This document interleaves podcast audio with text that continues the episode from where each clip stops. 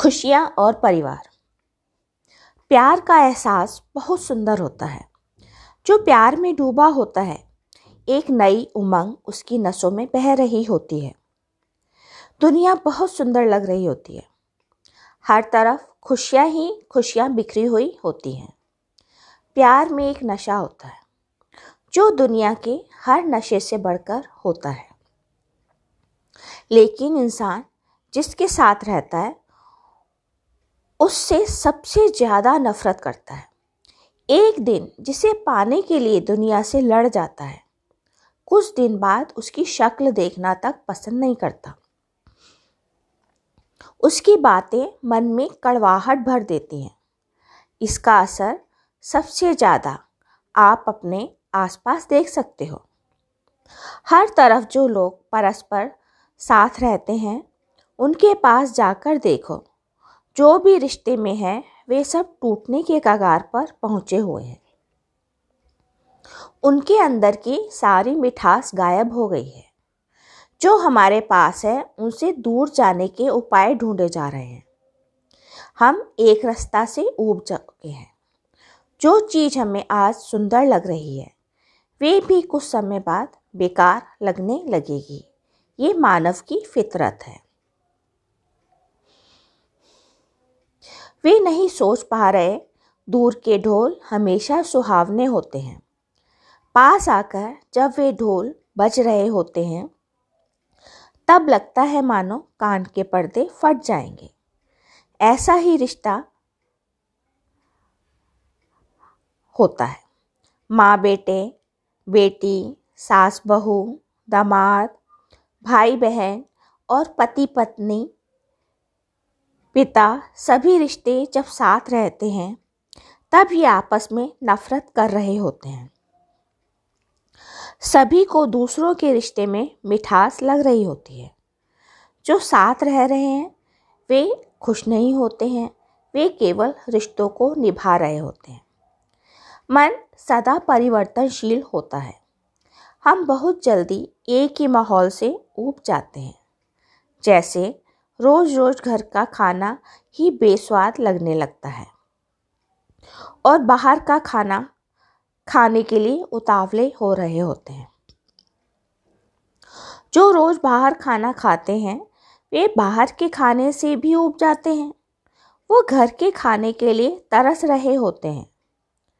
कितने भी सुंदर कपड़े हों, उन्हें हम रोज़ नहीं पहन सकते। एक ही घर में रहते हुए वह घर जेल लगने लगता है। इसलिए हम अपनी ऊप को मिटाने के लिए बाहर घूमने जाते हैं। जानवर के अंदर ऐसी ऊप नहीं होती। वे सदा एक जैसा खाना खाते हैं। एक ही माहौल में रहकर पूरी ज़िंदगी काट लेते हैं। इसे इंसान की खासियत कहूँ या कमी, जो हर समय बदलाव के लिए छटपटाता रहता है। यदि ऐसे ही उनके माँ बाप उन्हें छोड़कर दूसरे बच्चों को घर ले आए या उन्हें छोड़कर दूसरों के घर रहने लगे, उनकी कोई ज़रूरत पूरी ना करें, क्योंकि कोई अभिभावक ज़िम्मेदारी निभाना नहीं चाहता। क्योंकि शादी से पहले वे भी आज़ाद परिंदे थे। उन्होंने सामाजिक बंधनों को स्वीकारा।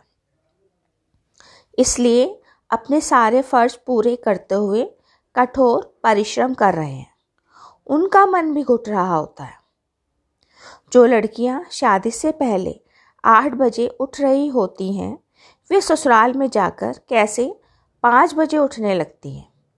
हर चीज़ मायके में उन्हें जगह पर मिलती थी। उनका सुबह उठकर सबके फ़र्ज़ निभाते हुए कितना मन मसोचता होगा।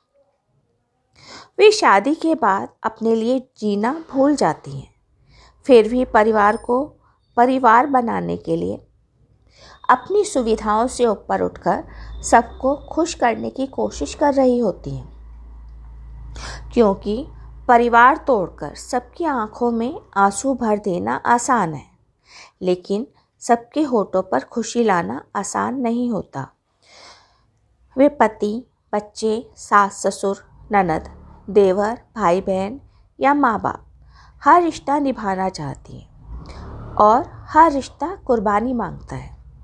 कुर्बानी हम इसलिए देते हैं क्योंकि हम सामाजिक प्राणी हैं। हर खुशी, गम, बीमारी में हमें किसी के साथ की ज़रूरत होती है। खूनी रिश्तों में भले ही हम कड़वाहट महसूस करें, लेकिन अंतिम समय तक वे ही रिश्ते सबसे ज़्यादा हमारे लिए बलिदान देते हैं और हमारी एक आवाज़ पर आ खड़े होते हैं।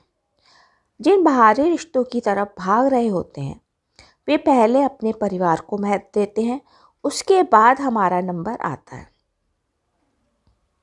हम खून के रिश्तों को कितना भी नकारें, लेकिन सारी ज़िंदगी उनसे ही हमारी पहचान बनती है। जवानी के जोश में हम अकेले रहने की कल्पना कर सकते हैं, लेकिन बुढ़ापे में हमें परिवार की ज़रूरत पड़ती है। यदि हमने परिवार के लिए कुर्बानी नहीं दी होती तो परिवार भी हमें भुला देता है। ये आपकी मर्ज़ी है। आप अपने अहम के साथ अकेला जीवन जिए या सबकी खुशियों में शामिल होकर हँसते हुए खुद को भुलाकर हँसते हुए जिए। कहते हैं, आप एक बार नकली हँसी हंसकर देखें। थोड़ी देर में वही असली हँसी में बदल जाएगी। हमें हर रिश्ते की ज़रूरत होती है।